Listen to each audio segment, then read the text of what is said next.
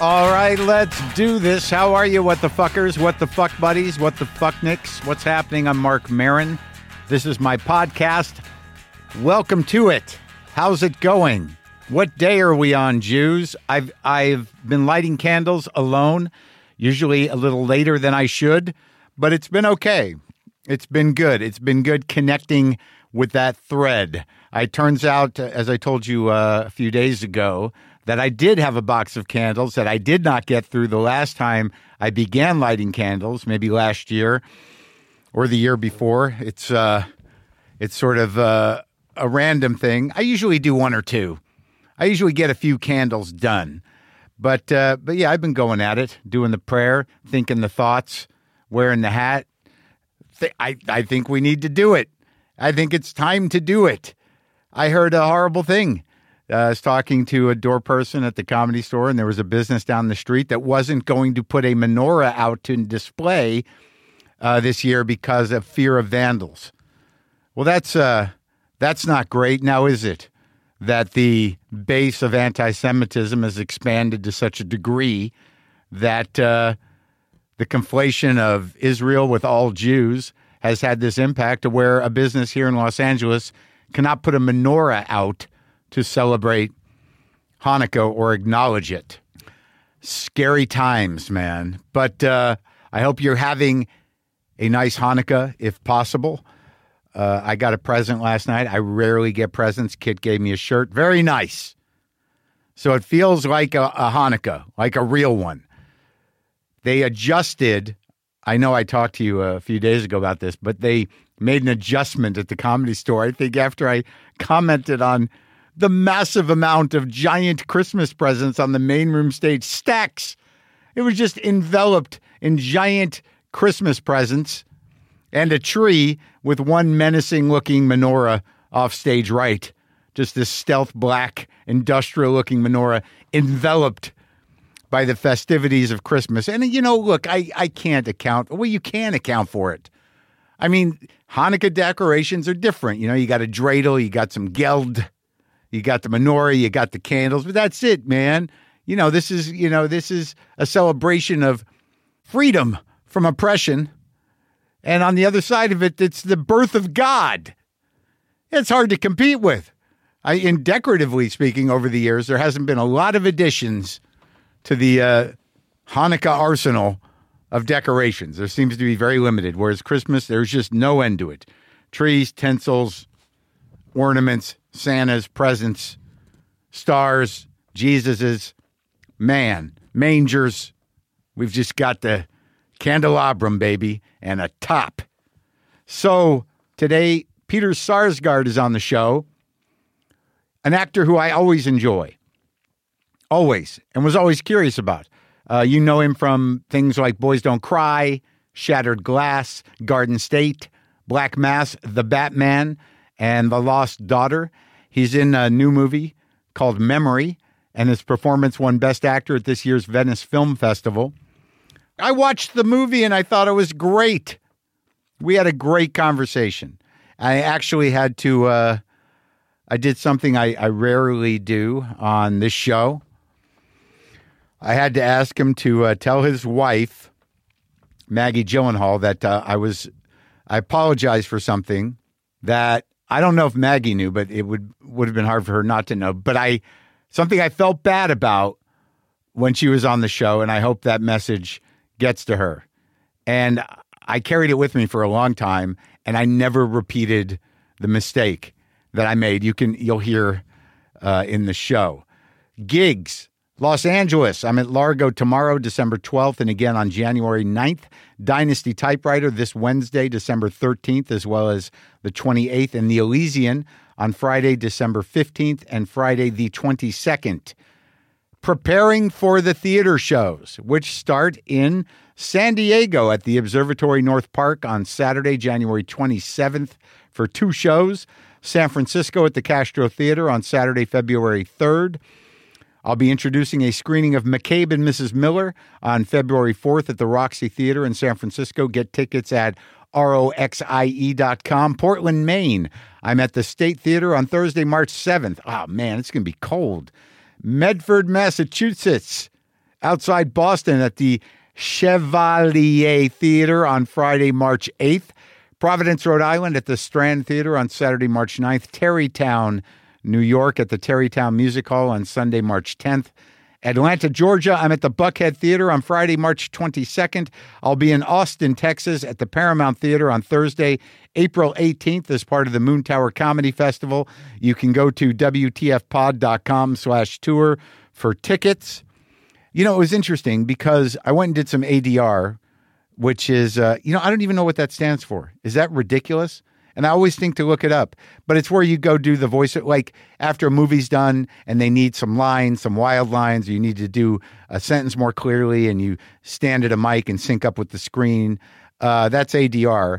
And I did some ADR work for the movie The Order, which is the movie uh, that Jude Law's company is making it's about the order, the first real domestic terrorist, kind of Nazi domestic terrorist organization who uh, robbed some banks, but also killed the radio personality Alan Berg in Denver. That's what talk radio was based on. And I, I was asked to play Berg, and I could not play Berg. I, I had no choice but to play Berg. So I got in the booth over there, and the director, Justin Kurzel, was you know on being zoomed in and i saw some of the footage for the first time and you know i'm not in it for that long there's scenes of me on the mic and then there's uh, a scene of me getting gunned down in my driveway but the stuff on the mic i was surprised because i you know i when i'm on a set i can't see how it's all going to come together when i look at you know the clutter on a set or what set deck does sometimes there's so much stuff around and i'm like this wouldn't be here why is this here this seems like it's cluttered but this happens on every set i've ever been on and then it just adds tone the thing looked great and i combed my hair like berg and i had a beard and i, I studied berg a bit and i tried to put in place a subtle slight remnant of a Chicago accent, which I stayed in most of the time. I was sort of surprised because I don't know if that works. I'm not tooting my own hor- horn here. I'm just watching it. And then he had me improvise so much stuff as Berg on the mic, you know, just talking and, and running through a lot of stuff and doing take after take to get the tone. And uh, it looks fucking awesome. But it struck me watching it, some of the stuff that Alan Berg was saying, me as Berg, but Alan Berg. And I don't, I, I can't remember. Some of it was in the script, some of it I, I riffed. But there was something about people believing that people are, are, are fundamentally decent. And sometimes that's get, it gets very difficult because, well, here's the thing when when you say somebody spends so much time in their head or or people spend so much time alone they are engaged to something much bigger than themselves which unfortunately is not a spiritual force but it's whatever they're they're involved with and surrendering their brain to on the internet or on their phone so we, a lot of us don't feel alone but ultimately, we are in our head and we are letting our head make choices about where we let our head go. And no matter how connected you feel through your phone or through the information you're taking in or watching, and even if you're there with other people interacting, it's still your head. It's still your head. You know, when you're having a mediated experience, it is still your head. I mean, arguably, it's all still your head, but but what you're filling your head with, the extension of your brain being the information that you're engaging with and taking in, is still your head.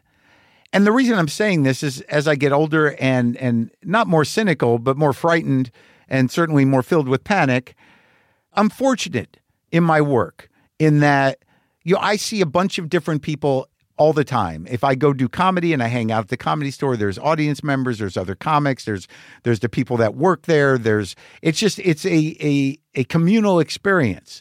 And I'm constantly engaged with people. And here in the studio, I'm talking to people that I don't know and, and locking in like that. And like the other night, uh, I went out to dinner with uh, Tim Heidecker and Tom Sharpling. And that doesn't happen very often because I, I- I have a social circle, but I don't spend enough time with people. And we're all peers, we're, we're all uh, co workers in the comedy community. And just spending time with people because the thing that struck me about the Alan Berg monologue was just that, you know, if you just you know spend a little time with with other people they yeah, uh, granted you don't you don't know what they're thinking and granted that it might be in passing but i'm always sort of amazed at you know that in moments most of the time people show up for people and the more separate we become through communities online or or through ideas that become malignant and viral in our own heads it's just there's no immediacy of of interaction that's visceral.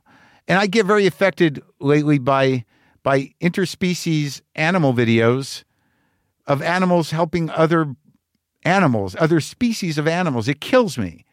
It just kills me to watch, you know, a shark, a giant shark deliver a sea turtle who's got netting around his neck and is is is having a hard time breathing delivers the turtle to a fishing boat and and then the the guy in the boat cuts the thing off the turtle's neck and it's just like that's what we're built to do when you see a kitten with a monkey you know we're just kittens and monkeys and y- you know life is life and the idea of nurturing or looking out for even other species is innate and i think some people have more capacity for that take care of your doggy your kitty your parrot your fish whatever you know, you can put a lot of love into a fish.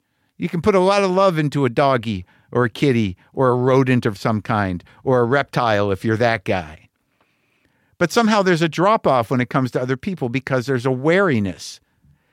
You know, and I can't hang on to any sort of hope. And I know there's incredible evil going on in the world on many fronts. And the, the, the sheer scope of death and destruction is, it, it's almost overwhelming and and you know, self annihilating to engage your empathy with it, but it's it's important. But just in the day to day, like the fear that fills me every day about tribalization and the this or that nature of culture, us and them, good and evil nature of the way culture is being divided by people with intent. My my big concern becomes that there's no way to engage you know with with other people and i guess my hanukkah wish or holiday wish or or just spiritual wish for for all of us is to somehow engage with each other and to find some path towards bridging gaps some path towards peace i don't even know what i, I i'm i'm really talking about because i you know i am too cynical to believe a lot of what i'm saying but I don't know. Am I really the guy that's going to put love into the world? I don't know.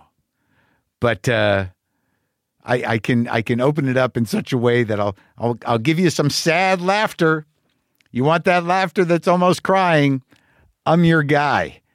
So now, Peter Sarsgaard, man, I watched him like three times in Black Mass recently because it was on HBO and I was on the road and I just drop into that movie wherever possible. And I was always excited to see uh, Peter. The movie that uh, he's in that's getting a limited release in theaters December 22nd, opening nationwide on January 5th, is Memory. And it's a devastating and ballsy movie. Uh, beautiful stuff. So this is me talking to uh, Peter Sarsgaard.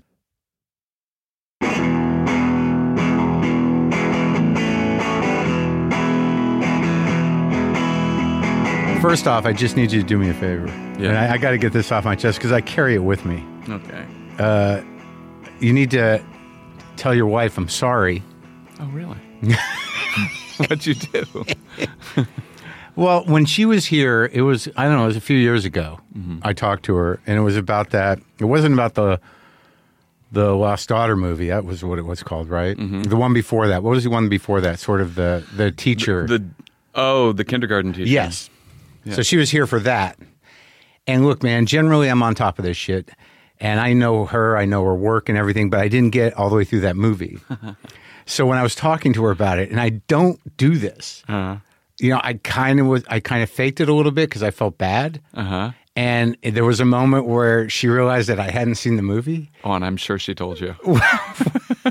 well, it was, it was, yeah. But I felt bad that that I I tried to fake it.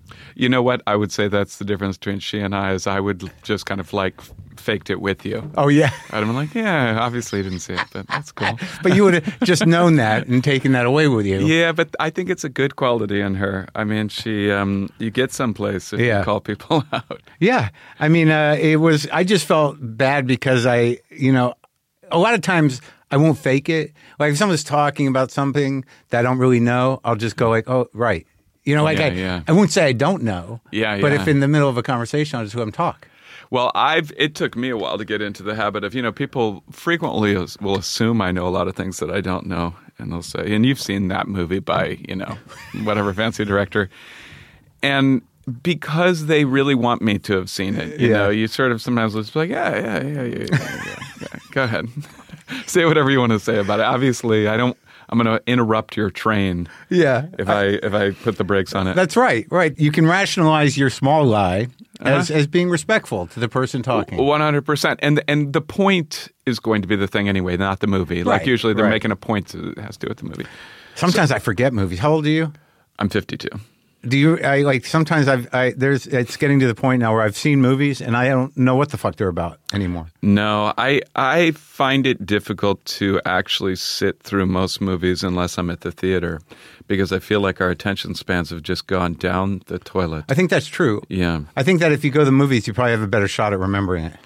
yeah, absolutely. And then you have the communal experience, and you know you can't Yeah. pull out your cell phone because somebody's going to whack you in the head, which Yeah. is fantastic. I, uh, you know, here's another thing that's personal. I, uh, I, I think we were almost going to work together. Oh, when? We were. I, I don't know if did you do that movie in Munich yet? I did September 5th. Yeah. I did it. Yeah, I was offered the Marv part. Oh, you would have been great. I know. well, What happened? I don't live an actor's life. You know, like the idea at that moment to be like, go to Munich for two months. You Yeah. know, at right, you know, in three weeks. Yeah. And also, I felt like you know, and I, I haven't seen the movie, and I, the, I respect the filmmaker because he was so diligent in in the facts. Yeah, Tim. Yeah, Tim. That like that Marv was sort of a sideline character. I mean, he came in and out. Yeah. But I don't feel like like there wasn't a ton to to work with in my mind. That's true, but it's uh, that whole script is kind of being intercut with documentary footage. Well, I didn't know that. So yeah, the actors are really a part of it. oh, You know. how did it uh, feel? How did it go? It went well. I you know, I was doing this TV show with Jake at the same time. Yeah. Called Presumed Innocent. Yeah. So I filmed that and then I went to Munich and did that and then I came back and so I didn't really see my family for a while. So when I was in Munich Yeah. for me, if I'm away from my family for more than two weeks, and by, by that time it had been a month, I, Yeah. I, I'm not enjoying much of anything. I don't even have a family, but that stops me from uh, from committing to acting more. Yeah. I mean, I'm, is that part of your decision making? It's sort of like how long and where. Oh, that is a large part of my decision making. No, for sure. Well, there are movies like this one, like you know, Memory? which you know, it's was shot. I had lunch at my house, and then I would go and shoot it. It's shot in Sunset Park, which is you know a bike ride from my house Where's that in New York? in in Brooklyn. Yeah. Okay, yeah, because I saw the movie and I uh, and I think it's great. So that's that's a selling point. Yeah, a hundred percent. But it, that one was like the best of all worlds. It's a total Oh, my actor God. piece, and then it's right next to my house, and that's pretty rare. My wife is going to direct a film that I'm going to act in in March, and that shoots in New York. So we've only got a couple more years to go of this sort of New York lockdown mode, because I got a 17 year old and an 11 year old, and you know, Oh, a really? couple more years. Well, you got well, yeah. I got a fair six, number. seven. It's not like I'm counting them we, down. we might have to leave the country in three. we we very well might. Yeah. But uh, the new movie, like I watched it and I didn't know what it was about. Yeah. I've I've seen you a lot lately for some reason. I was I was on the road a bit, uh, you know, doing stand up and I and I was watching HBO in hotel rooms, and uh, they you know I watched Black Mass like three times Yeah, in different pieces, and when I when I first saw that movie, I had a hard time getting past. Uh, you know uh, Johnny Depp's Nosferatu version of Whitey, but I think he would like that if you, I think you should tell him that. but uh, be- it was just a makeup issue. But once I got past it, Yeah. it it's a pretty great movie. Yeah, he's a great director. And He is. I've yeah, I've yeah. interviewed him. Great. Yeah. Have you done other movies with him? No, but my wife did Crazy Heart with him, so I've known him for a very long time, Scott. Yeah. And, you know, I was doing another movie at the time. Oh my God, you're doubling up all over the place. Yeah, so that I did kind of in the middle of the other film, which was called Experimenter, and which is why I had to wear a fake beard in Experimenter, which was turned out to be a big problem, and I'll never do that again. 'cause- Really? Why the stickiness or people seeing it? Well, or a noticing? low budget film doing a beard on you means like you're not really going to be able to open your mouth. It's like wearing a strap around your jaw.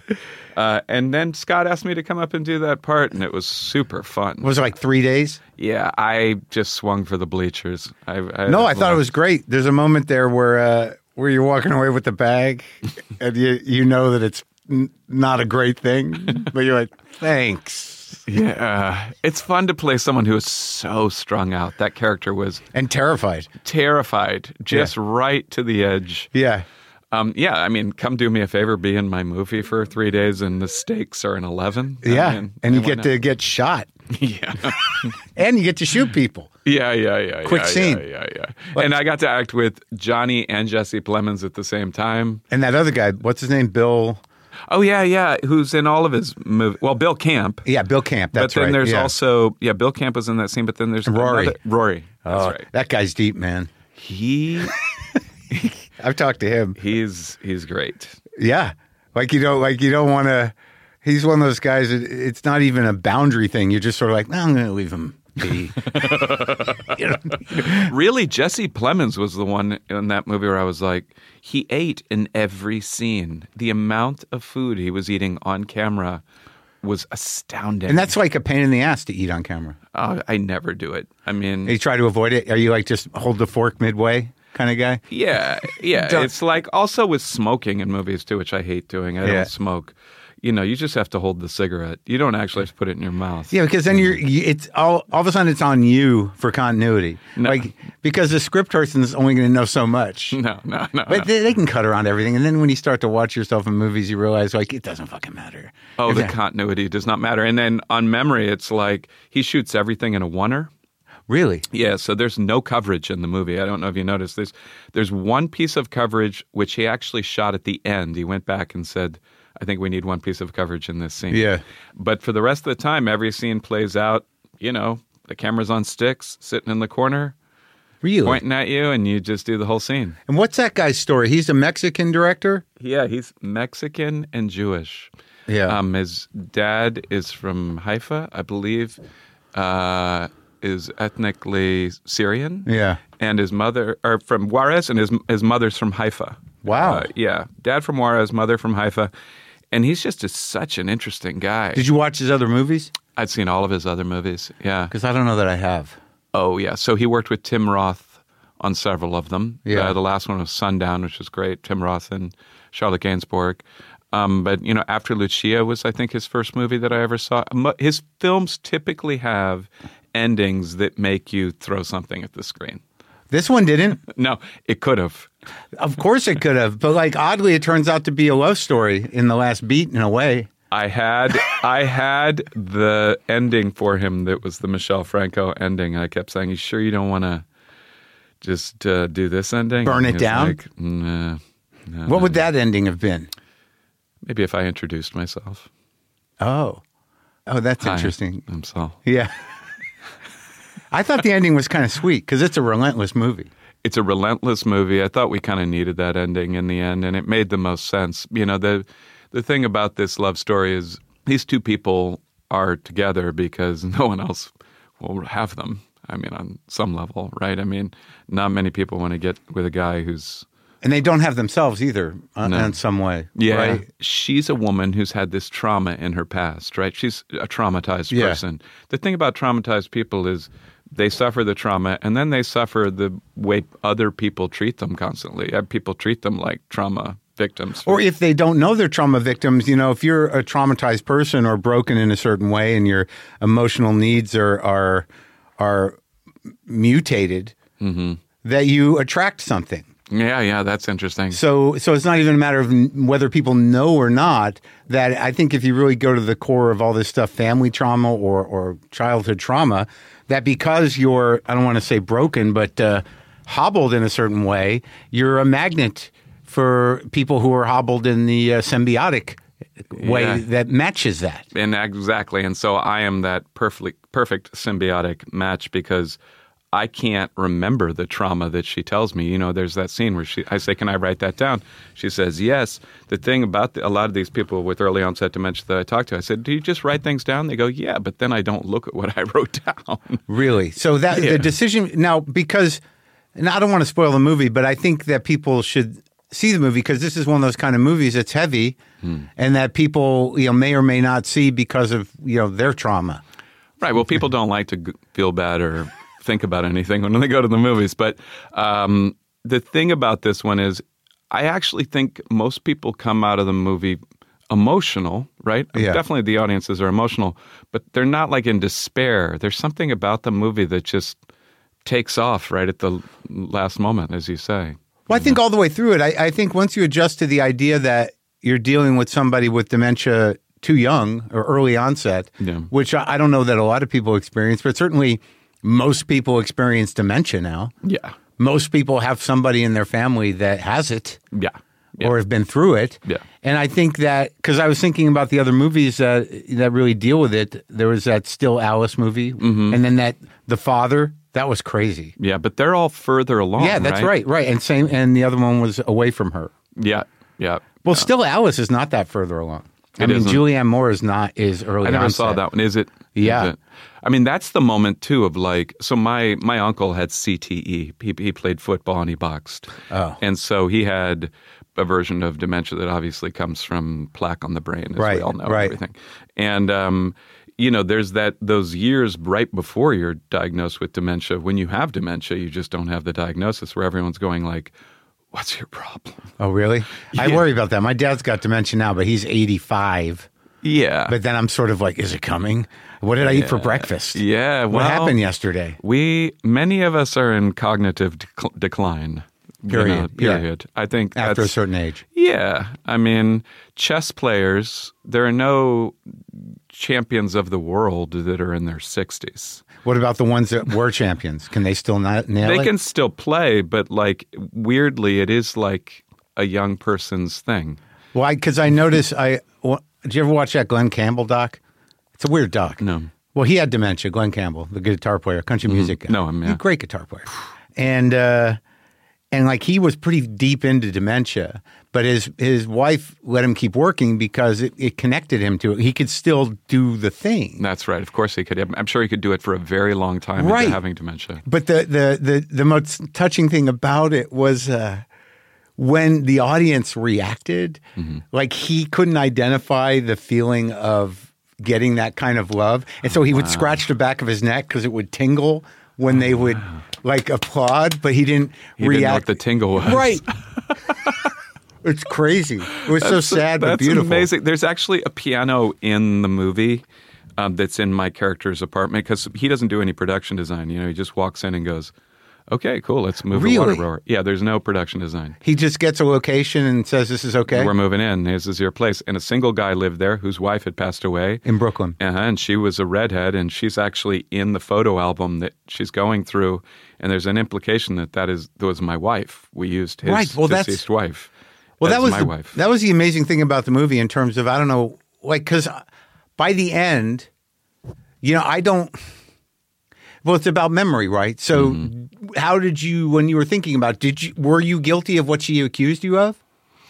oh, I don't think so. No. Yeah, me neither. No, I- but I think you know the beauty in the movie is that we have the actress Merritt Weaver who comes in and has says that She's thing. great. She's great, She's always great. always great, and she does this thing where she says, "No, phone calls, yearbooks, it's not him." Right. And Right.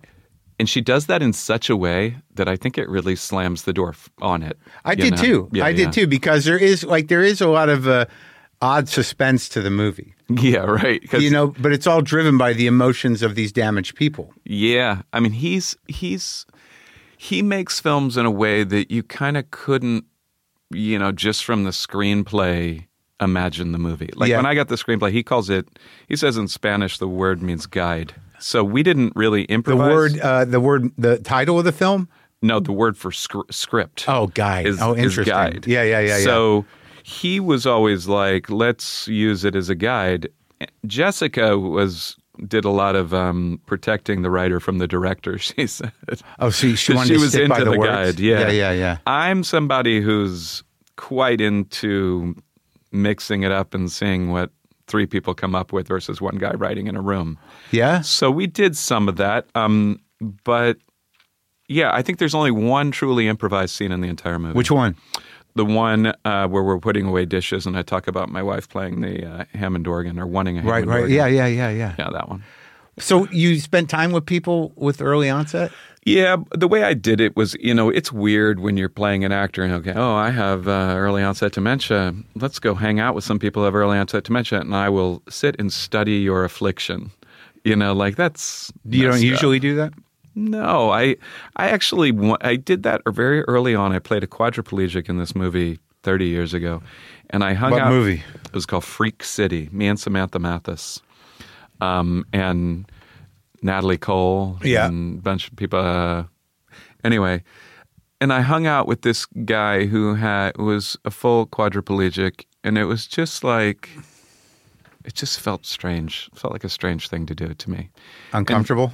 yeah, it just wasn't right. I can't Yeah, put yeah, my yeah. finger on it. yeah. Um, so I talked to this doctor and I said, Well, do you have any dementia patients that would just like to chat with me on the phone? It felt a little more anonymous and nice. Yeah. I said, I, I think I can get everything I need over the phone. Maybe.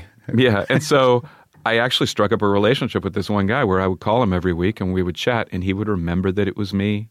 He things would have happened. He drove. He Yeah. was still able to drive and stuff. And uh, you could barely detect that he had dementia a lot of the time. And then sudden, suddenly he would say something or do something where just the whole bottom would drop out. Oh, you're and be like, like, "Oh." oh, okay.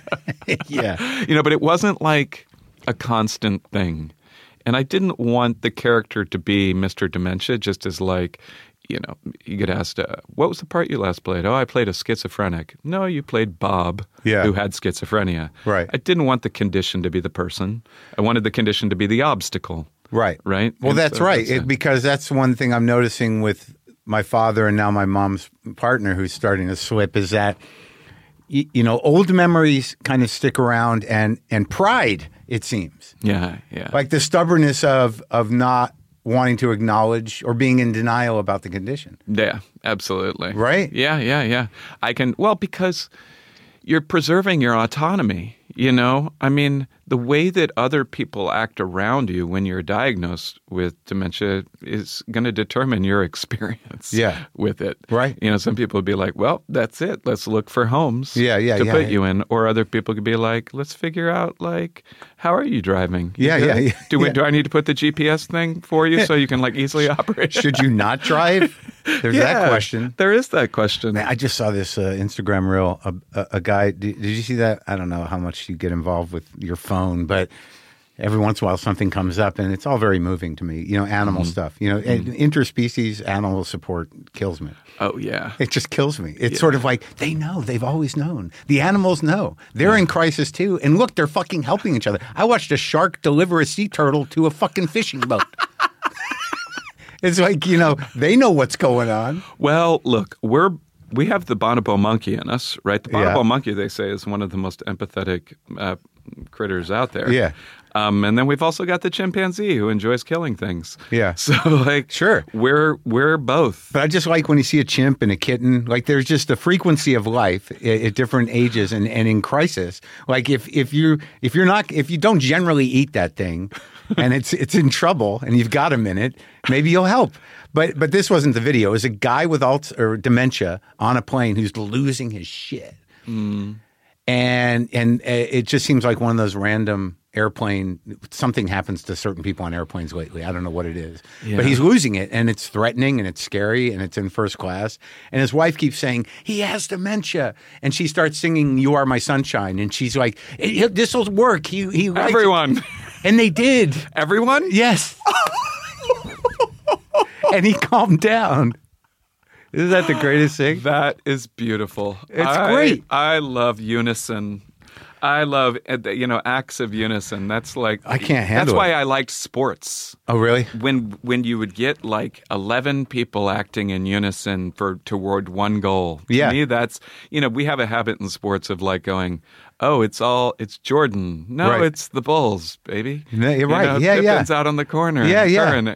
Like I, I've always been really into soccer in particular, and uh, for me, it's Ronaldinho videos online that I watch all the time. Who was the sort of artist of soccer of the last, you know, Yeah. 20 years? It, well, well, yeah. I mean, the collaboration and the teamwork. I, I never was. I never gravitated towards sports, but and I find that uh, acts of unison, no matter what they are, just you know make me weep. Yeah, It's fucking ridiculous. Like I just like if I see a musical, and I'm not even a musical guy, but like within three minutes, I'm like, oh my god, they're all singing. yeah. together. I'm made to watch a lot of musicals. You know, um, You're made. To, oh, you like them? well, no, my family, my kids, and my wife are just all about musicals. Really? Oh yeah. Like I, I'm actually listening to Barbara Streisand read from her book right now, Yeah. which is a, I, I don't know anything about Barbara Streisand except Right. what I'm hearing, and they said, oh, you have to watch Funny Girl with us. I go to watch Funny Girl. I mean, she's the pipes are unbelievable. Yeah, I can't and believe she's her- funny. and she's funny, Yeah. and she's she's way off. I didn't realize how what a goofball she is. Totally. Yeah. yeah. Well, I mean, it's generational. I mean, she's, you, you know, I barely, I mean, by the time she's my parents' generation, everyone loved Barbara. she went to the same high school as my mother-in-law Erasmus with Bobby Fischer and you know it it was like a deep Brooklyn s- Jewish school at that point. Oh, really? It was, like a Was really that- big school. Was that a, uh, Barry Manilow as well, and some other Probably. people? Like, there's all those people. Like, there, there was. I think that was a story when I was growing up that my grandmother's generation or my mother's day, everyone knew somebody who knew Barbara Streisand or went to school with her. Absolutely. Well, Barbara Streisand got around, you know, town. yeah. Like even as like a s- in her teens, she was she was everywhere. Well, when did you start acting? What were you like ten? no, no, no. I I didn't really start acting until I was maybe 20 in college. I actually had been in college for a while, and uh, I'm a terrible student. Yeah. And um, yeah, I just wound up in an acting class because I'd injured myself playing sports.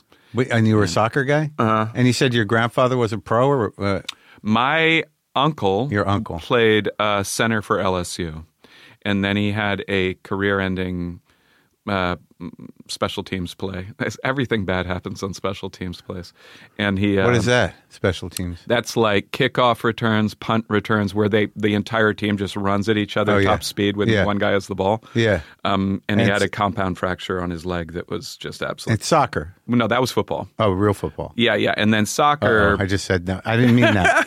I mean American football.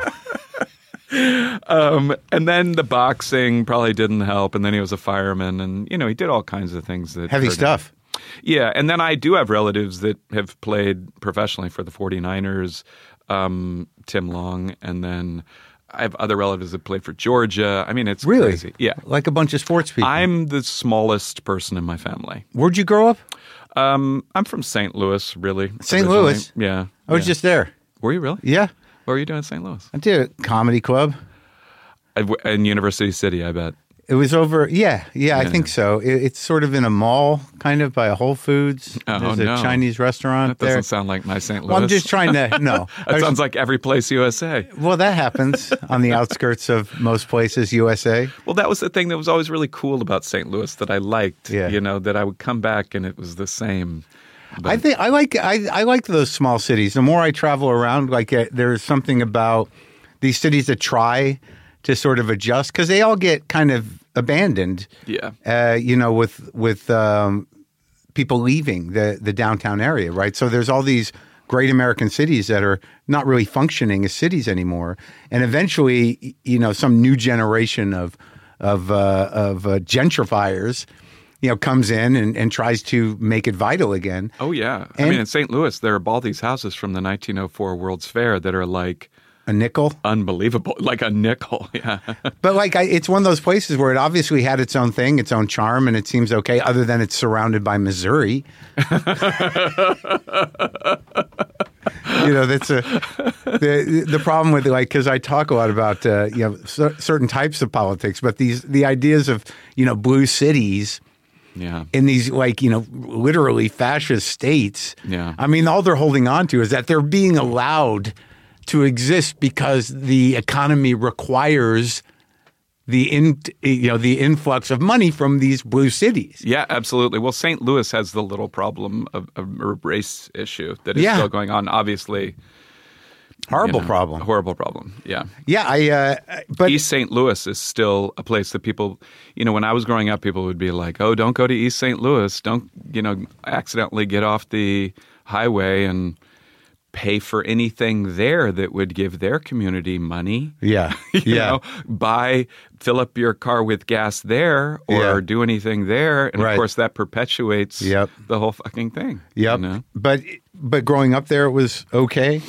St. Louis. Yeah. Oh, it was great. I mean, I lived there till I was ten. Then I lived in Oklahoma City. wow Um, and Oklahoma another City was i've been there still in the boom, so we had DeLoreans. So you had like Native American people predominantly, the you know where it was the the level of the disparity with what was going on in the reservation, the Osage Reservation there, and the DeLoreans that were happening. I was like- deloreans yeah, I remember DeLoreans everywhere. elon musk just made a delorean He did. basically Oh, Uh, okay, the truck. Yeah. yeah, exactly.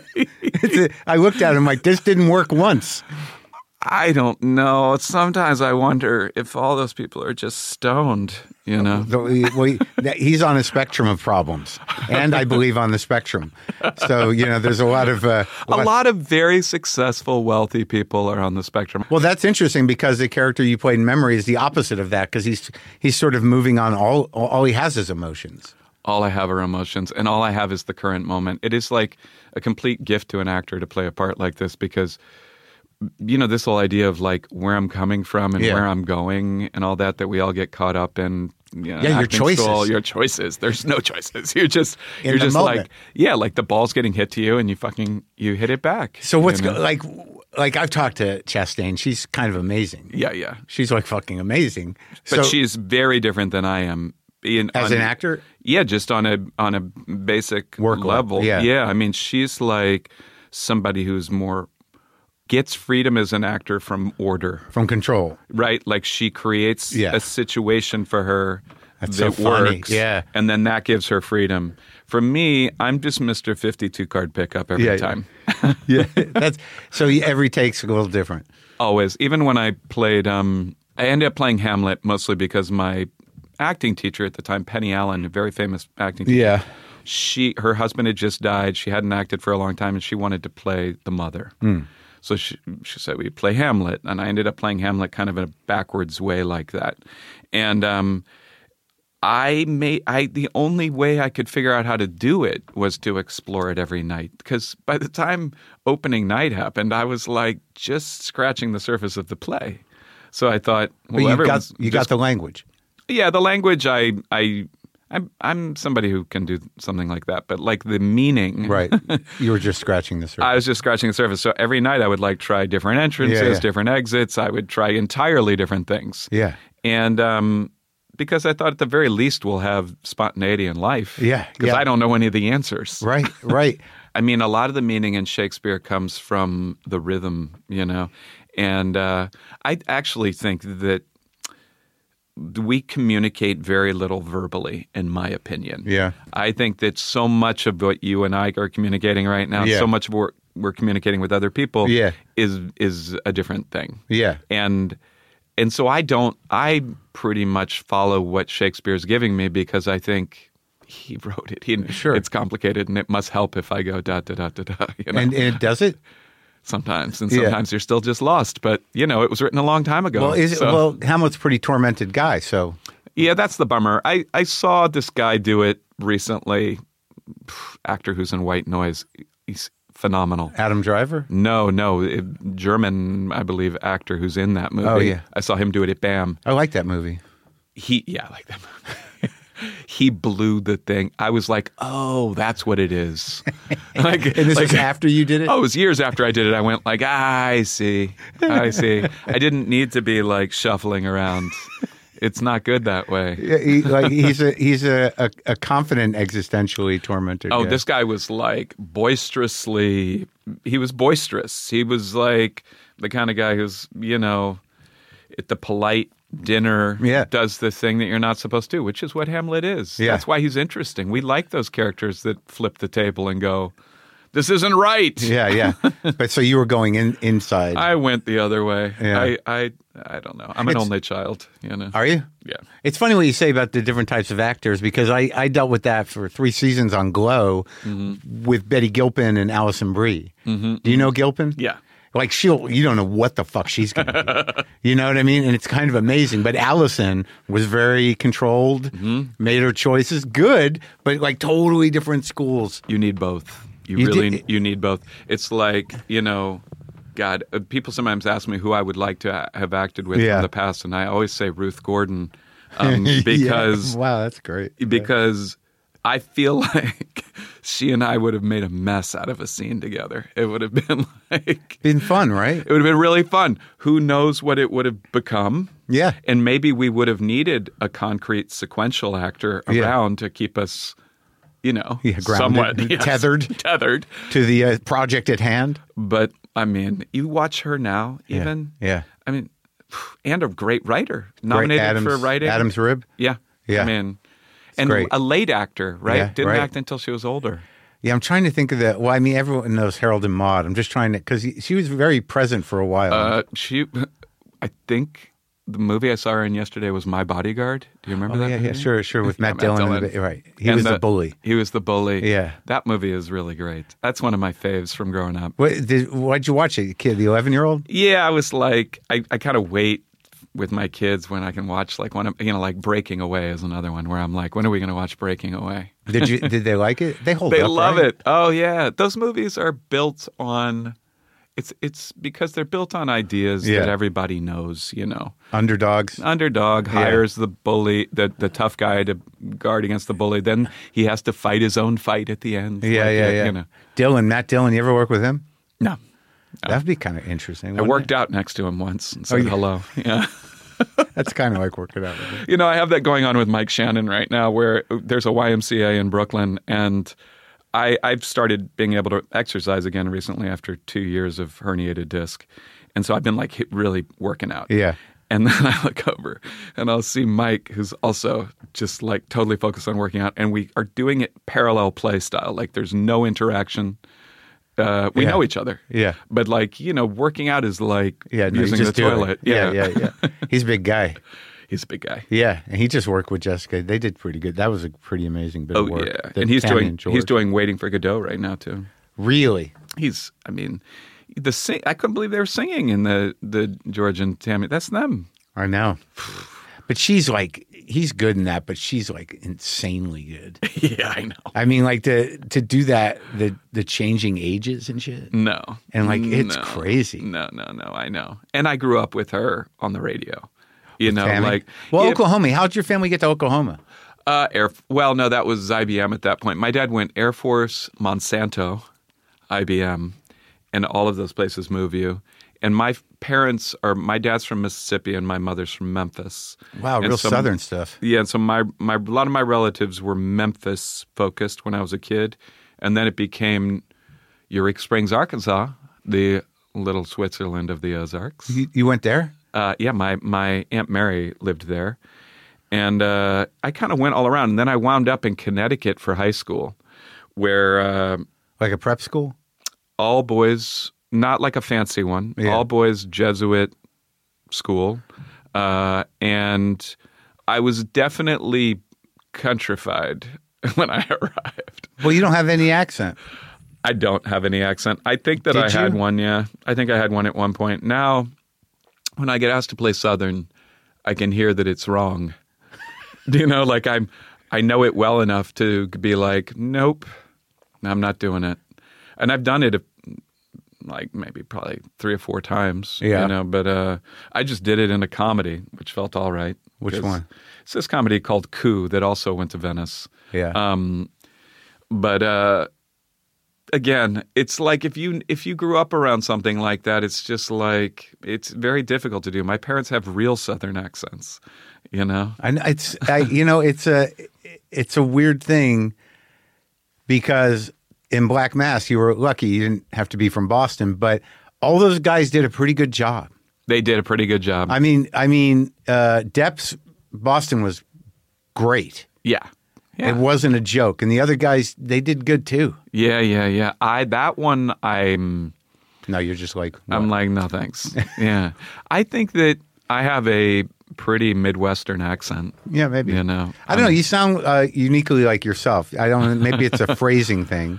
Yeah, And you it's- know who I first played I, when I, I played Malkovich's son when I was uh, like second movie, What movie was that? Man in the Iron Mask, Oh, okay. and um, L'homme masque de fer. Yeah. Um, and he said to me, "You know why they cast you, right?"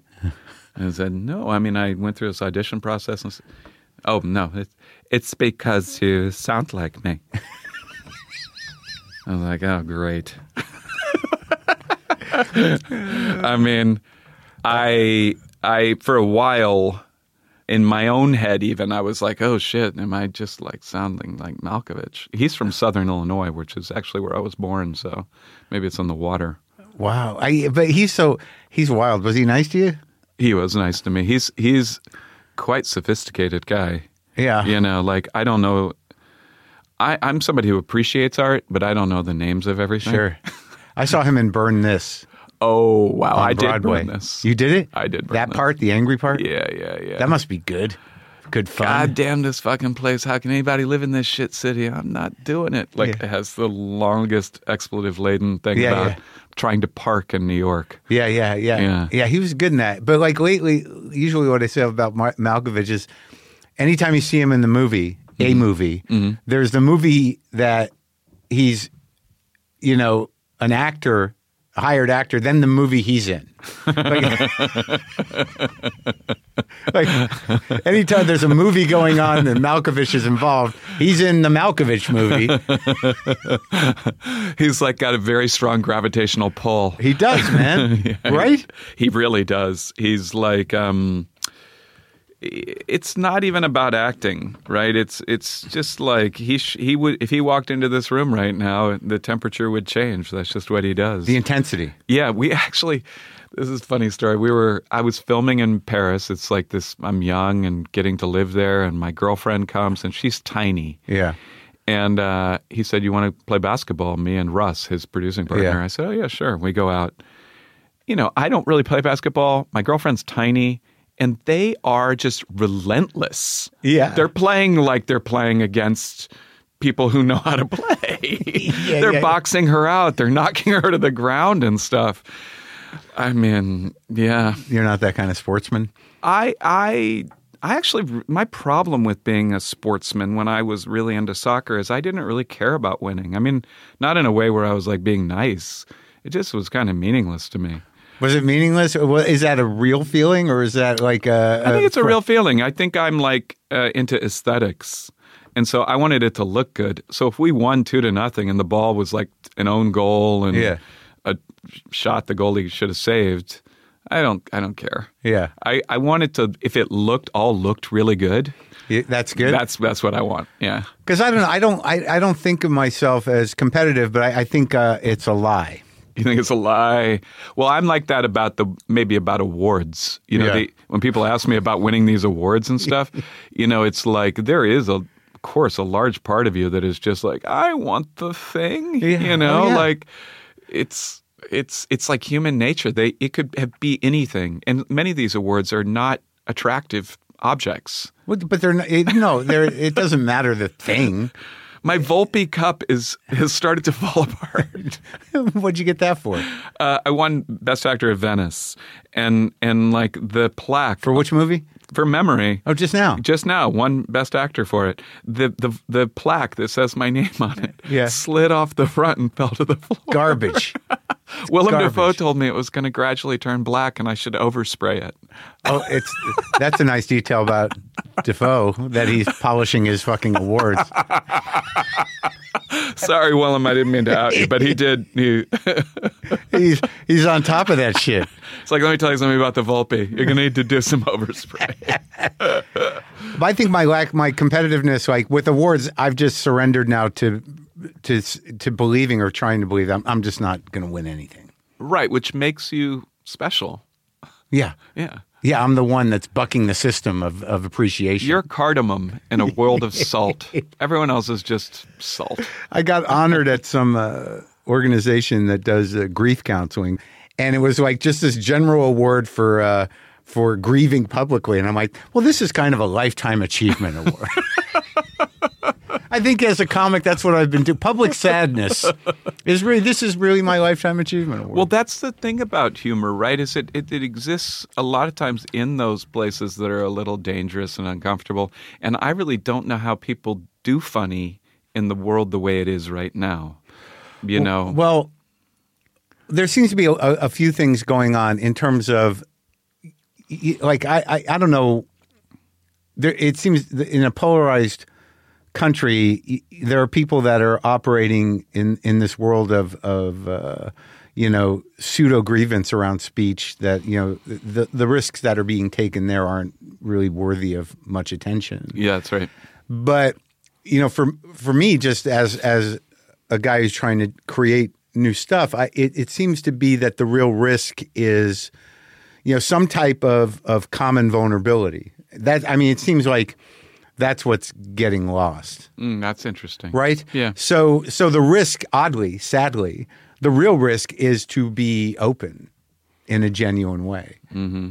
that's that's what it comes. I mean, funny's funny, but I mean, if you can go to a place or find a place that people are isolated in their own experience with, but it is a common thing, then that has a power to it. Yeah, and you and I actually think in memory uh, when I the saw same it, thing. Yeah, there's the laughter of recognition throughout the Oh, totally. film where And- you're just like Yeah, I talk about my dad's dementia as as being like I say, my dad was recently diagnosed with dementia, but you know, so it's still it's still fun. because something happens, a vulnerability happens to people in that condition. Oh, it's beautiful. That's kinda actually is. what I gave this character more than anything, which is what I kept encountering was there's something really lovely about somebody who says I need help, right? Yeah. And and it's just immediately it's it's there's almost no one that won't just kind of step in and go, "Yeah, you you asked for it." It's the people that like need help but express it in other ways, right? Yeah. Like they Right. actually treat you like shit because they need help. yes. You know, That's that pride thing. that's that pride thing. Yeah. And so, no, I think that that's something that I, I really loved about playing this guy is he's just like, you know, I love the line where he just says like, I remember I'm, I'm having a hard time. Yeah. yeah. like, right. Like in the 11th hour, the guy finally says, you know, Yeah. I'm having a hard time. Yeah. Because it, it becomes undeniable. It becomes undeniable. yeah, there there are certain moments in that movie that are just they were just must have been crazy to play, like when she accuses you at the beginning, and Yeah. you had to just flatline it. Like, no, I don't. I don't remember. Yeah, but in the end, somebody's like, and no, and you did this. Okay. like I, That's an interesting, there's, there's no way out of it, I guess, other than to say yes. right? And now I'll, okay. and then it goes away. See, that's the weird thing about someone when you deal with a parent or somebody who has it, and you have a history uh, with them that may or may not be good. And and you know, if you have issues with your parents at a certain age, Yeah. you know, it behooves you to process them Yeah. because if you come upon the time where they start to lose the capacity for taking responsibility, which they might not anyways, because it's on you after a certain point. You're not going to change them. Then what do you do with a parent who's sort of like, yeah, I don't remember that. Oh my God. right? So your big fight for for for justice. over. Yeah, it's totally It's over. just over. Well, you know, Your folks still alive? I my folks are still alive. I, I don't know if I'm still fighting for justice, but um, yeah, my folks are still alive. But they they I changed my name slightly when I was twenty. so you wouldn't be Three yeah, years confused with the the large Sarsgaard. no, I didn't take Skarsgård out a- acting family. I didn't take out a K, but I changed my name, and it's actually slightly different than my parents. So my How many parent- versions of Sarsgaard are there? There's a lot of versions of Sarsgaard because you know it was changed when people came over Is here it anyway. Swedish? It's Danish. Danish, yeah. So they spell it a different way, Yeah. and um, and it's made it so that they're really not in my uh, world of acting at all. Like some people have their parents come to premieres Yeah. and things like that. My parents don't do that. My parents are from. My dad is from a town that is called West Point, Mississippi. It's Yeah. on the border with Alabama. Oh, the And good whi- part. Yeah, while he has always traveled all over the place, my dad is a very cultured person. He talks about the first time he ever tried German beer and stuff like that. I mean, Yeah. he he woke up to the bigger world. This guy, Well, it sounds like it. He was a, a corporate executive, right? yeah, of some kind. Yeah. And he, um, I don't know exactly what he did to be Yeah. honest. But then um, I do think that there's always the small town guy Yeah. in him, and actually that's part of my dad that I really like. Yeah. and I don't think he's in. He wants to be a part of anything bigger, or you know, Yeah. And you're an only child? I'm an only child. Yeah, So it does that. I don't even like. I, I always get kind of that just means you can't turn to someone and be like, "Our mom and dad is crazy as I think they are." right, It's all you're just tripping on your own perceptions because you have no one to back them up either way. but they provided they were grounded people. Uh, no, but we don't need to get into that. They were definitely not grounded people. Um, no, no, no. Because you seem kind of No, no, no, no. Grounded? I, I think because I'm somebody who's. I think of myself as somebody who's good in an emergency. Let's put it that Sure. way. But I'm also someone who for creates. your whole life. yeah, but I'm also somebody who creates emergencies, so I can be good in an emergency. Right, yeah, like, yeah. like I took my kids cross country skiing in Vermont. We have a little place in the woods. It's like Yeah. a shack, and we live in the national forest. So there's a gate, you know, that you can't drive through. I parked near that gate. It's in the middle of nowhere. So we're going to go cross country skiing. We go. I time it so that when we get back, the sun is going down. Yeah. The temperature's about to drop 20 degrees Yeah. and go well below zero. Yeah. Go to the truck, locked the keys in the car. Oh, no. so now it's a, We're in the middle of nowhere. We've been skiing for hours. These are small children. They're exhausted. I'm a little bit like um, Captain Fantastic, the Yeah. Viggo Mortensen character Sure. with my kids. Yeah. So I was like, all right, well, we're going to ski for another couple of hours until we get to Tom's house. And no one's going to stop because we're not going to die of hypothermia. Yeah. And you can cry, but you're just going to keep moving. I mean, like, like why? Why, Dad? yeah. Did they do it? They did it. They did it. But they we came up to this guy Tom's place, who's lovely Yeah. guy out there, but a hermit. Yeah. Knock on the door. He's like, you know, said I need to borrow your car to drive back home Yeah. to get my other set. Of, he's like, just take the car. You know, I kept his car. But isn't that moment weird where you realize like there's more at stake than inconvenience?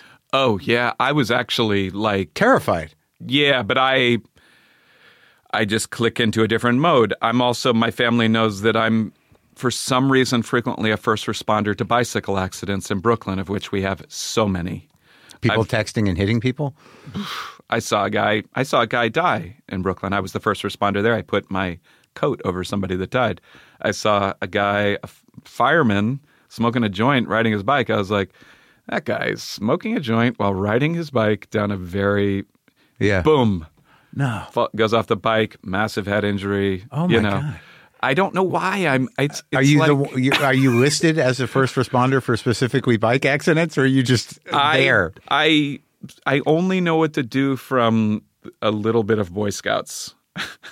But why why does it happen with bike accidents? And you just happen to be around? You or know, are you I'm a getting very. a, an I alert? don't. Here's the thing. I don't look at my phone very much Yeah. when I'm walking around. Everybody else is texting, and Sure. I don't think people are looking at each other. Yeah. So maybe my head is up. Yeah. You know, that might be it. Wow. You know, I think a lot of people are like Mr. Magoo in the world these days, and there's just like all sorts of crazy shit happening behind them that they're not even aware of. It's, it's a little odd that when you start to think about y- you know perception and you know how easily the brain is hijacked almost completely by these devices. Oh, I think we're in real. I mean, I, I living in New York and just looking at the subway. It's so sad. There's nobody looking at each other. What are we doing? But that's a type of isolation. I, I think that it has to be kind of reframed like that. Yeah. That if you're sitting among people, you know, in that in the phone, you're isolated. Yeah. It's a very odd thing. There, there's some sort of major transition happening in a lot of ways right now. I think. Well, I think in terms of movies, also people go like, oh, you know, memory is kind of like a movie geared toward adult viewers, not teens. Yeah, So good. why aren't you guys on streaming first? And I'm like, partly because even an adult, if this were streaming in their home, would be multitasking on their phone, which you can't do with this. And there's the group experience of all, like I said before, unison. I've been going to a lot of movies. Yeah, it's Lately. It's beautiful. Yeah. it's so beautiful, and uh, I was really glad that they made the choice to do that with this film because this one certainly could have been. I think people might have made more money had we just Gone to looked at a streaming? streamer. Yeah, But I think it seems like it's kind of v- a little bit vital again. I, I don't know if it's, you know, bouncing back necessarily, but I think we're in sort of a situation in terms of people's need for escape that is is it's it's big. yeah, But like I've been going to see a lot of films lately, and it's a good experience. I I like IMAX a lot. I'm really, really into IMAX. I mean, it's it's so intense. But it's but it's really that is the the the s- that's how big movies were when we were kids. Yeah, it's an all- event. but all movies were that big a screen. Yeah, that's right. You, you know, it's not really. it- It's not some sort of amusement park ride, other than the sound. But the screens are actually the size it was when movie theaters were one theater, Yeah. right? Yeah. So to me, it's sort of like this is the way you're supposed to see them. Well, you talk about there's a theater in St. Louis in University City where I saw so many movies, and um, it's like where I saw Bad Lieutenant. Wow, that's what, uh, you, want, you want to see that big.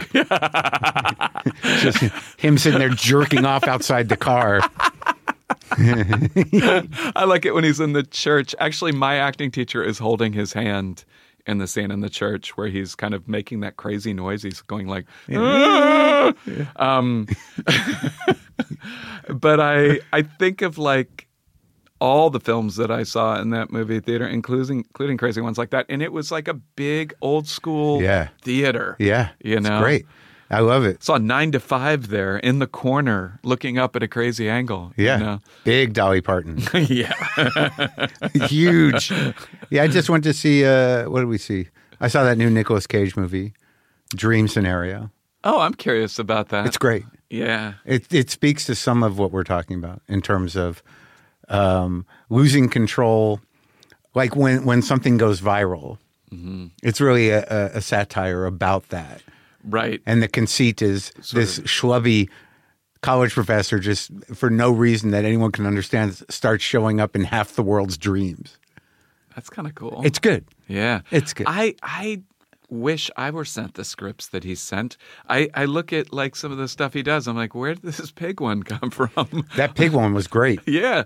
He's he's I've always really really liked him. You I have mean, to. for me my kids actually said, uh, "Oh, here's another one." My Yeah. kids the other day said, "What uh, movie should we watch tonight?" Dad? Yeah. And I was like, "Moonstruck." Oh, really? They'd never seen Moonstruck. Yeah. Come on. They took my hand. Or uh, Birdie. yeah. Oh man. Yeah. Birdie. Yeah. He turns around. What? Yeah. It's great. Beautiful. I, I love, you know, maybe it's nostalgia, but some of those those types of movies from then that were like I guess there were a lot of them were like kind of studio movies. They weren't like They weren't indie quite films. indies, no, yeah. Right. But they were a movie for young people that is not pandering. It it gave them a little bit more Or shallow. respect or Yeah. shallow. Yeah. You know, there wasn't just like a hook song and Yeah, some yeah. product placement, you know. So, what do you think about this idea of uh, your view of competition? Like, because it seems like your career is deliberate Mm-hmm. in terms of what you do and what you don't do. Oh yeah, fully. And I have a wife that that works and has her own thing, and Sure. we work together. Yeah, So- no, I thought that was good. The, the that Lost Daughter movie was.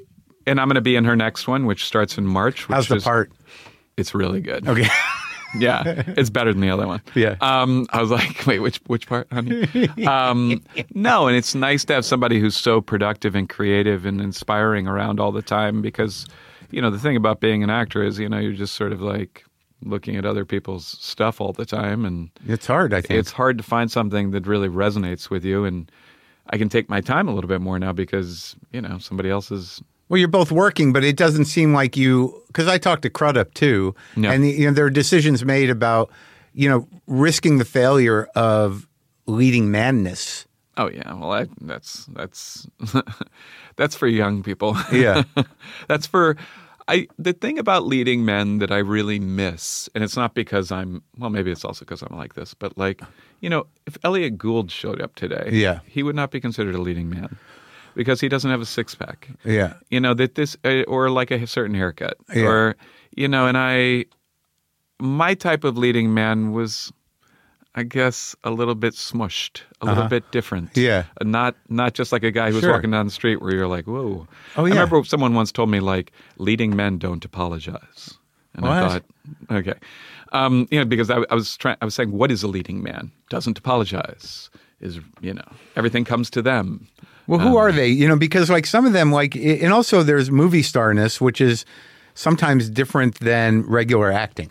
Well, movie star acting, the relationship between the actor and the audience is stronger than between the actor and the other actor, right? Like, so But you think consciously when they're working? I almost think consciously when they're working, like the type of actor that acts over your shoulder when they hug you into camera. Do you know what I mean? Yeah, yeah, yeah. That's not for you, right? Like, if if acting is doing to another actor to try to get what you want, like we're working like that, Yeah. And then I hug you, and the camera's over your shoulder, and I'm like, I don't like this hug. Yeah. That's for the audience, right? and there are a lot of actors that do that constantly, but extremely well. Yeah. And I actually, you know, that's that's some old school acting, right? That's like lots of Clark Gables and people like that did it before, where the relationship is like they're not winking at the audience; they're speaking directly to the audience. They know almost. their movie movie starness, but there's a Yeah. couple of movie stars that can. It's really good when you see them actually do the job, and Yeah. you're like because they can't uh, avoid themselves. I mean, that's why they are what they are. But like Pitt and Clooney, they can do the job. totally. Actually, Most of the guys now can. I Tom think. Cruise and Magnolia. Yeah. Oh my God. Yeah. right? Sure. Like like he can but Tropic not, Thunder. But yeah, but not Tom Cruise in Mission Impossible because he's doing the different thing. He he's actually able to go like, "Oh, I'll do this one, I'll do that one, which is nice. I, I, mean, think Tom Cruise is like. I think his great gift is when he has to, uh, you know, f- y- you know, focus on doing a thing. You know, wh- whether it's you know, uh, y- you know, Mission Impossible style or the even firm. The firm. that's a great movie. that is a great movie. And actually when I worked with Tom Cruise, it On what uh the night, night, night something. the night and day, night, night and and day. day. that's God, a- it was that's a right tough there. one. Yeah, Um, I mentioned to him at one point. I I said, you know, it's people love watching you run in a movie. Oh, yeah. right. Like you're. s- And I said, I don't know that you've done that in this movie yet. It might have been already scheduled, but like two days later, he was running behind a pickup truck with the and car that's the why thing. Born on the Fourth of July was such a tremendous risk for him. because he wasn't running. He could not run. Well, but it's because the running and the firm is so every the movie is so high octane that movie. It's just like I they love took that movie. law, they took law I love it. and made it like an action movie. I love it. I love that movie. It's one of those ones. It's it's not even a guilty pleasure. I think that I think Sidney Pollack actually directed. He that. directed it, yeah. And then there's the other one, the other Grisham book. That's a Coppola movie, which is The Rainmaker with Matt Damon and Claire Danes, which is crazy good. Oh, really? I've never seen that one. It's great. really Danny Oh. DeVito, Mickey Rourke, Matt Damon, DeVito. Claire Danes, Mary Kay Place. I mean, it- Awesome. it's crazy movie. I love Danny DeVito. Oh yeah, he's great. But uh, but there and I'm and I'm a huge uh, like I watch Michael Clayton like three or four times a year. Well, that's a great film.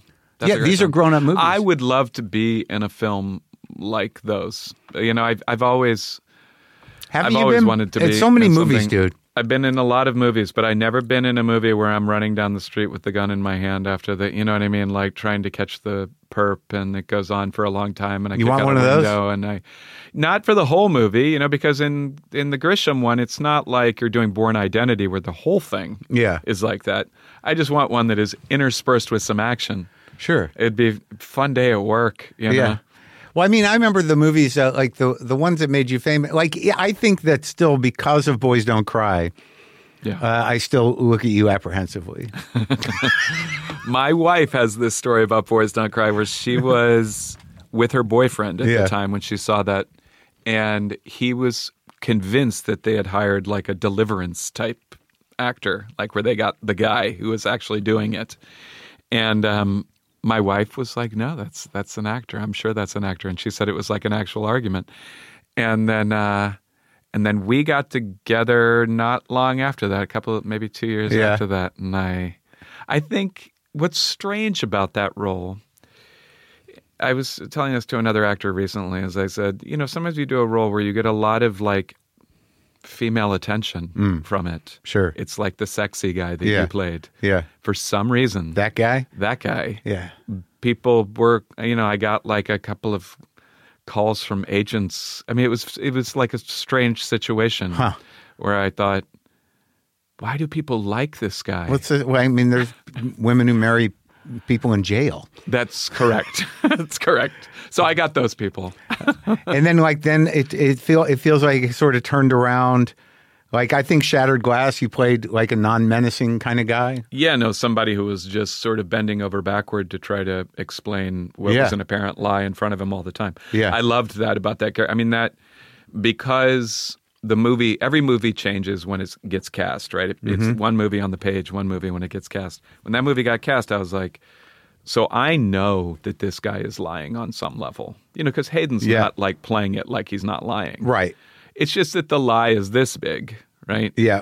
and i just need to give him room to come out with it and we'll deal up the lie's a little bigger up the lie's a little bigger But your instinct is to protect the the publication and protect him. to a yeah, certain- yeah, and it's Yeah. it's going to come out, and Yeah. I'm going to have to walk him through it. Right. And in order for this lie to come out, it's going to be like some weird long process. Yeah. Um, but that said, that character did not get me any female attention. That is not a character. But also, you you're always sort of like you're one of those character actors. Do you mind that heading? I don't even really know what it means. I think Well, it I just mean- means I look different and talk different and act different. Well, it means that you're. It, it's a lot of supporting roles, right? It's a lot of supporting roles. Yeah, for sure. So you're like the guy, like, hey, there he is. Totally. yeah. And um, there's a, there's a real I take real pride in supporting other actors. I think it's like um, I think I hit the ball back pretty hard, you know. What's tough is when you're the head of the company, you're the one that everybody cows Right, to right. and you're coming in for a week and you have to not only show up and deal with your own anxiety but but carry the weight of- yeah. you know that's I, that I don't love Well, it's always hard when you just in life, if you have a public-facing personality, to uh, you know keep the frightened, anxious child who's there at bay. Because there are moments where I do stand up, I'm like, I don't know if I'm going to win. I don't. I, think, I think I'm going to cry. you know my wife always says that about me whenever I get in front of people talking I end up weeping a You little do? bit Yeah. yeah because it's an emotional experience to stand in front of people and try to say the truth you know and if you're really about the truth and following the truth all the time it's uh it can be kind of harrowing and and Yeah. and and I I'm not actually somebody who's a natural performer I would say Yeah. I'm not like um was never the first to raise my hand in class Yeah. I I I didn't act growing up Yeah. unless they made me Yeah. you know they like cast me as Linus and Charlie Brown play Yeah. because I they made me Because you didn't talk much. because I didn't talk much. and I didn't talk much in school, and I d- was not a guy who had a lot of friends. And then as I became an actor, it sort of, I guess it made me more gregarious, but I still am like, why do I have to receive the award just because I've been given it? Yeah. You know, like, isn't it? Could the honor be? Yeah. You get the award, so you don't have to say anything. Yeah. The people who didn't get the awards, they have to explain why they didn't get it or something. Well, no, I think it'd be funny if you got the award and you were in the audience and you just went, Have you ever seen Merritt Weaver win the uh, Emmy? She won the Emmy. Yeah. She gets up, she stands behind the podium for a minute, she's not saying anything, and she just goes, Thank you. yeah. Walks off.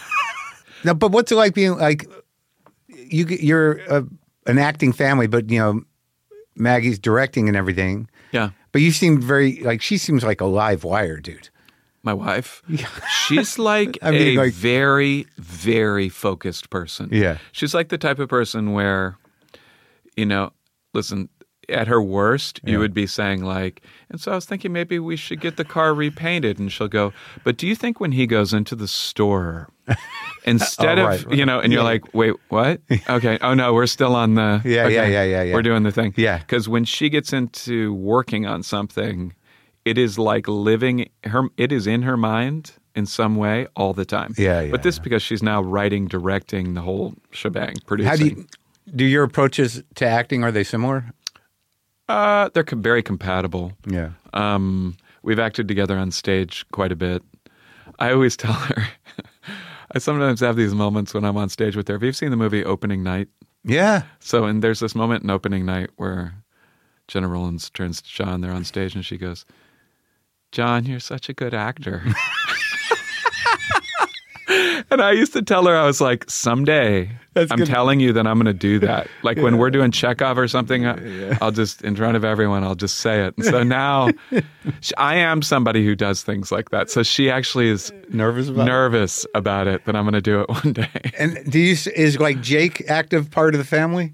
Yeah, Yeah? He's, he's Uncle Jake. He- Yeah? he- yeah, yeah. I mean, I I've acted with more members of the family than anybody else. Yeah. So I've even my mother-in-law directed a movie. Yeah. I did a day for her. What was that? Uh, Very Good Girls, and uh, with Elizabeth Olsen. Yeah. and uh, Dakota Fanning. But here's the thing. So I do that for my mother-in-law. Yeah. I d- haven't read the script really. You Yeah, know, I'm, yeah. She's asking me to do it for a day.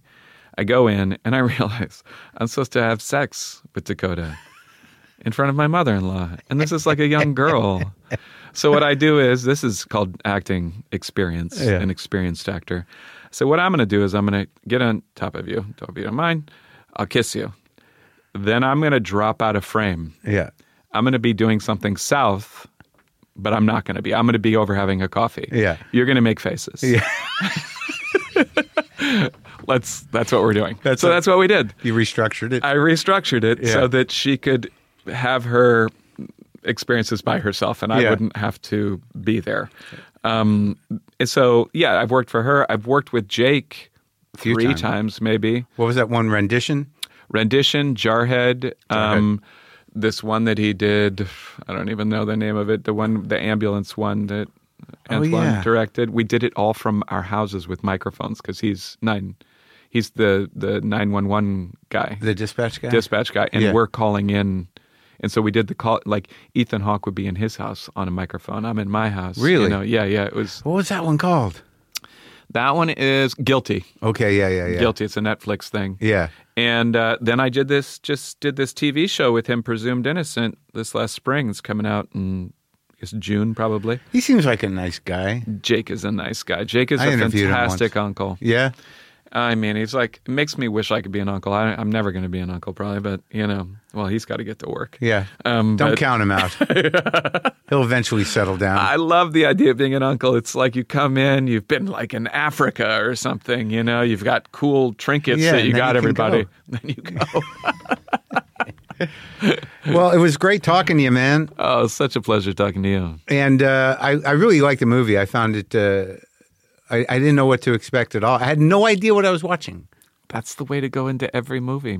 You, know? have to like. I tell people like, um, you know, I didn't get to see it in a movie theater, and maybe I'll, I'll bring my girlfriend and we can go see it again because I'd like to. yeah, But but like I was just you know on the road, and I'm like, I got, I'm going to be talking to him. I can't watch this, and so I had no idea what it was about. that's beautiful. and it was crazy. Yeah, yeah, And yeah, like yeah. after that scene in the park where she lays that Well, on you you, I'm think like, that's- I'm like, what the fuck is this movie? Yeah, I'm glad it wasn't that movie Oh yeah, because if it had been that movie, I mean, I just didn't want to be in that that movie. well, I but but I just think that the the the balance of the the the idea of memory in general, yeah, you know, where you have a, a chronic illness, a degenerative illness, you know, versus a traumatized heart and mind. yeah, It's kind of interesting about what it says about how people process memory and how absolutely. and how they change. Yeah, yeah.